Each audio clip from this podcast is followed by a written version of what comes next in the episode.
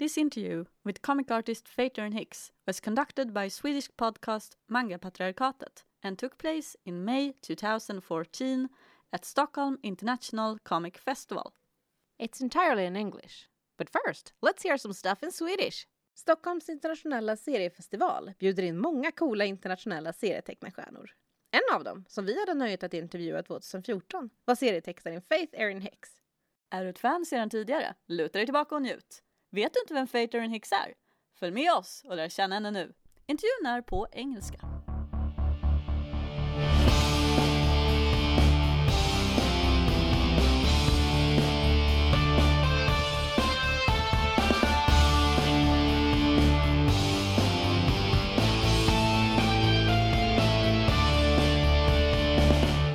Detta är Manga-patriarkatet möter Faith Erin Hicks.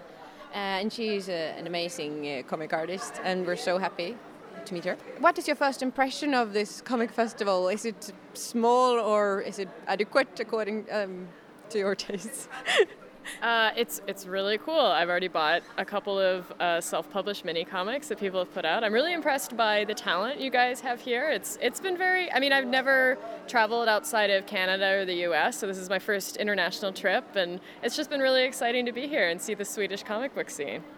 We're very happy to hear that. We're actually, um, I think, we're a little full of ourselves because we are so happy to hear that. so my name is Faith Erin Hicks. Uh, I'm a cartoonist. I live in Halifax, Nova Scotia.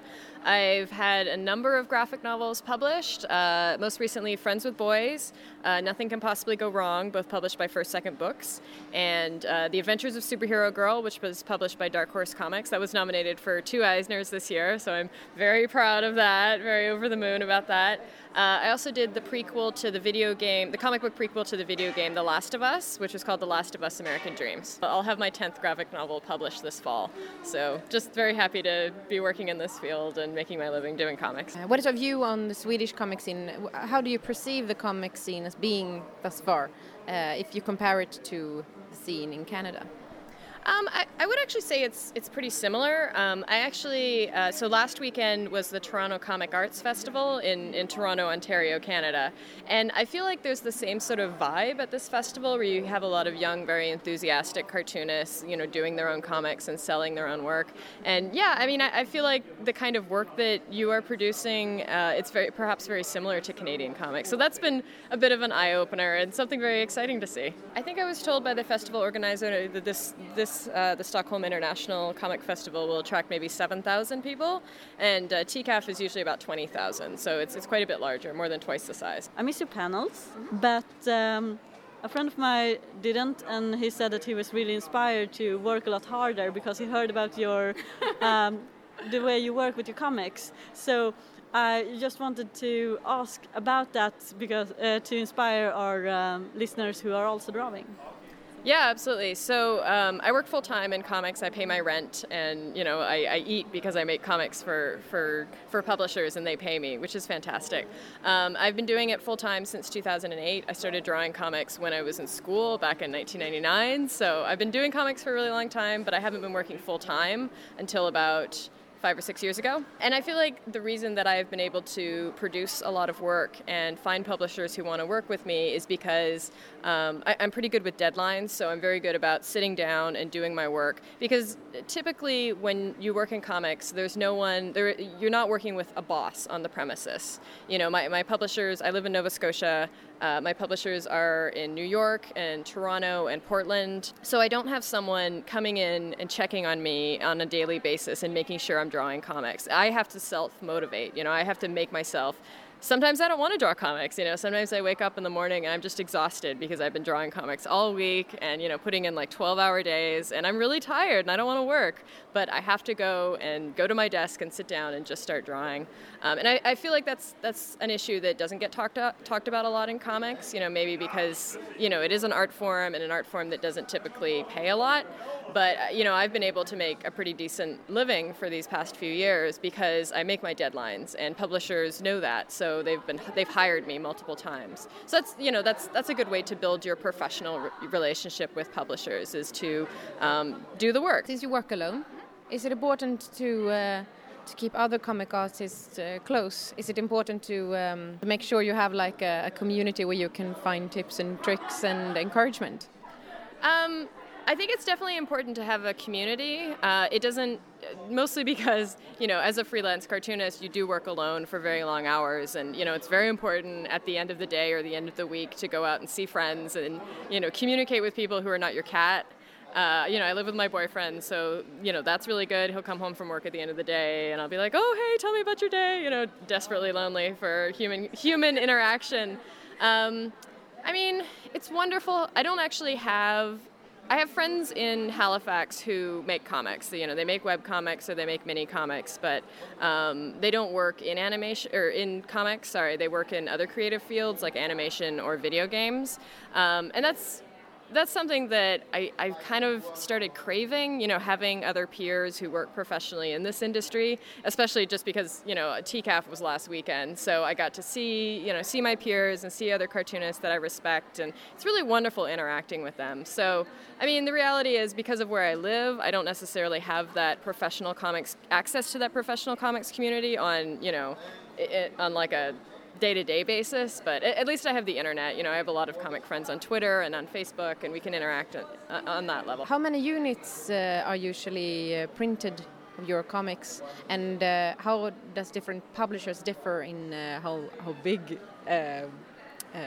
how, how much they sell and also how much they put out in advertising and the like um, it really depends on the book and it depends on the publisher. So, um, Friends with Boys was probably my most successful book. It probably it has sold I think around fifty thousand copies through schools, libraries, that sort of thing. And also that book was picked up by uh, the Scholastic um, book fairs, which was a really a really big deal. So that gives you access to schools they wouldn't norm- normally have. But it, it, just it really depends on the book, you know. So I also work with a Canadian publisher called Kids Can, and I did a kids book series with them called the Bigfoot called Bigfoot Boy. Um, and that one's sold in like the 10,000 unit range because you know it's a Canadian publisher, so it's smaller. The market is smaller. Um, and they tend to focus more exclusively on um, educational markets, so libraries and uh, school libraries especially. And sometimes there isn't always the budget for every school to have a copy of that book. Um, so yeah, it really depends. It depends on the publisher. Would you say that comics in Canada is uh, more a commercial or, or, an artsy art form? Um, I, I don't think. I don't know. I don't think uh, there's sort of a, a broad idea of you know Canadian comics are one thing. Like I, I think there's a, a, an incredible variety of cartoonists who are from Canada, and I and they they work in different fields. So you know in Nova Scotia, I can think of two other cartoonists who who live there: Steve McNiven and Darwyn Cooke. And Steve McNiven draws superhero comics, so he did. Uh, he did a book with Mark Millar, which oh, it was called Nemesis. So he did that book, and Darwyn Cooke right now is adapting the Parker um, series of novels to graphic novels. He, he's done a lot of DC comics and um, you know these iconic super super superhero type comics. Um, so you know those are those are two guys whose work is very different from my own. Um, yeah, I, I just I don't. Yeah, at this point, uh, it's funny. On, on, my panels, we were we were discussing it, like you know, the identity of Canadian comics, and I think there's just a lot of diversity within Canada, and you know, a lot of different people working with either Canadian publishers, or they're self-publishing, or they're publishing on the web, or they're work, they're doing like what I do, which is publishing with American publishers. No, I wanted to ask about uh, connection with uh, publishers because you said it's kind of different, and uh, I've heard that there is a rumor in um, not only in Sweden that you need to drink beer with publishers to get publish a book. Well, uh, that's definitely not true because I don't drink. I think beer is disgusting. So, and I apologize if you're a beer drinker or if that's something you really enjoy. This is just my personal opinion. You know, I just I do not enjoy do not enjoy drinking. Um, so yeah, but but I, I know where that perception comes from because I, I remember before I was published, I kind of had this idea that you had to go out and you had to party and I'm not a party person at all. Like, I'm really lame. At the end of the night after a convention, all I want to do is go back to my hotel and sleep. Like, I'm, I'm really, really boring. Um, and yeah, I don't drink at all. So, like, honestly, publishers found me because I produced work and I put it online, and they found my work online. So, I mean, for some people, I'm sure they go to conventions and they go to parties, and that's how they meet people and that's how they make connections. But for me, it was just, it was doing web comics for years and years, and that's how publishers found me. Would you say there is like um, a group of people that are the target audience of comics in general in Canada? Or would you say that each comic has the ability to reach people who do not actually read comics? How would you perceive um, the comic readers of Canada? Um, I like I it is my personal goal for everyone to be able to read my comics. You know, I, I want people, I want my comics to be written and drawn in a way that is very accessible.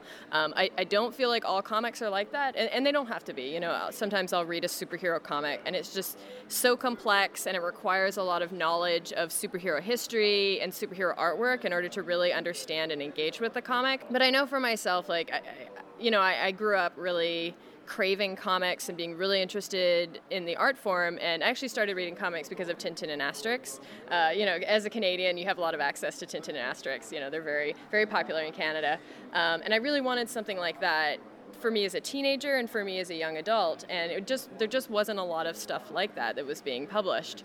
Um, so i started making my own comics uh, that were basically the stories that i wanted to read. So i made you know my very first web comic was kind of a rip-off of buffy the vampire slayer because i really like buffy. So you know I, I think i think it's fine both ways. You know i think it's fine to have you know to make a comic and to say okay this comic is specifically for you know this type of person and to make it you know very very focused on finding that one reader but i also think like it's really important for comics to be accessible so you know comics like bone or by jeff smith or raina telgemeier's book smile like those are really really accessible comics and i feel like anyone can read those comics. Um, but yeah, like other comics are perhaps very nichey or really made for a specific reader. And you know, I feel like those are both legitimate comics. Although for me, I definitely want everyone to read my comics. Well, you said that you were um, the reason you were that the publisher found found you was because you had a lot of stuff online. Uh, if I understood correctly, you still do. And um, I just wanted to ask a bit about publishing online because you've been done that for quite a while. Yeah, yeah for ages. Yeah. Yeah, and I'm wondering um, what how it's been from the start and how it's now in uh, to find people and stuff like that because the internet has changed yeah. pretty much. Yeah, it has really changed. So I started publishing comics on the internet back in 1999, the dark ages of the internet. You know, back then there wasn't a lot of uh, comics just being put online, so I was able to find readership just based on the fact that I updated regularly. And I mean, my art wasn't great, but you know, it was halfway competent, so you know, people responded to that. I, I think now, you know, if I'd started at that level, I probably would have gotten really discouraged because I would have just been lost in kind of the sea of the internet. Because now it just feels like so many people are doing comics and they're all really, really good. So it's hard to, you know, establish yourself and stand out from the pack. And, and also now, you know, the rise of social media has, has kind of made it easier for people to share comics, but they're not necessarily sharing them in a productive way. Like I'll see it sometimes on, like I, I, I really enjoy Tumblr, and Tumblr allows people to post their comics online and they can, you know, be sent all over the internet and, you know, get like 100,000 notes or something like that. And that's great.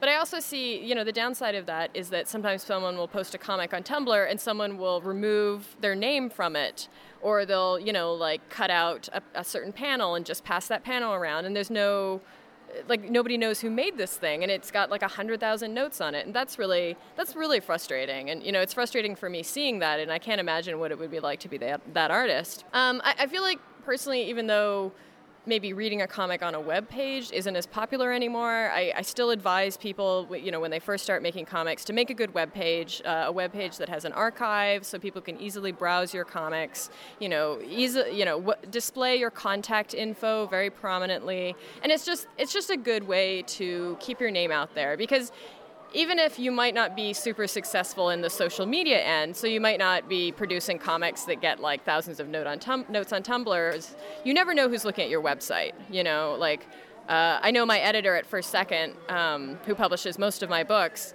she's always browsing the internet for work that is good potentially to hire these people. And I know from her perspective, it's a lot easier for her to look at a website than and to find contact info and, and information about that person than it is to like go through a Tumblr archive and try and find that. So I highly recommend still having a website.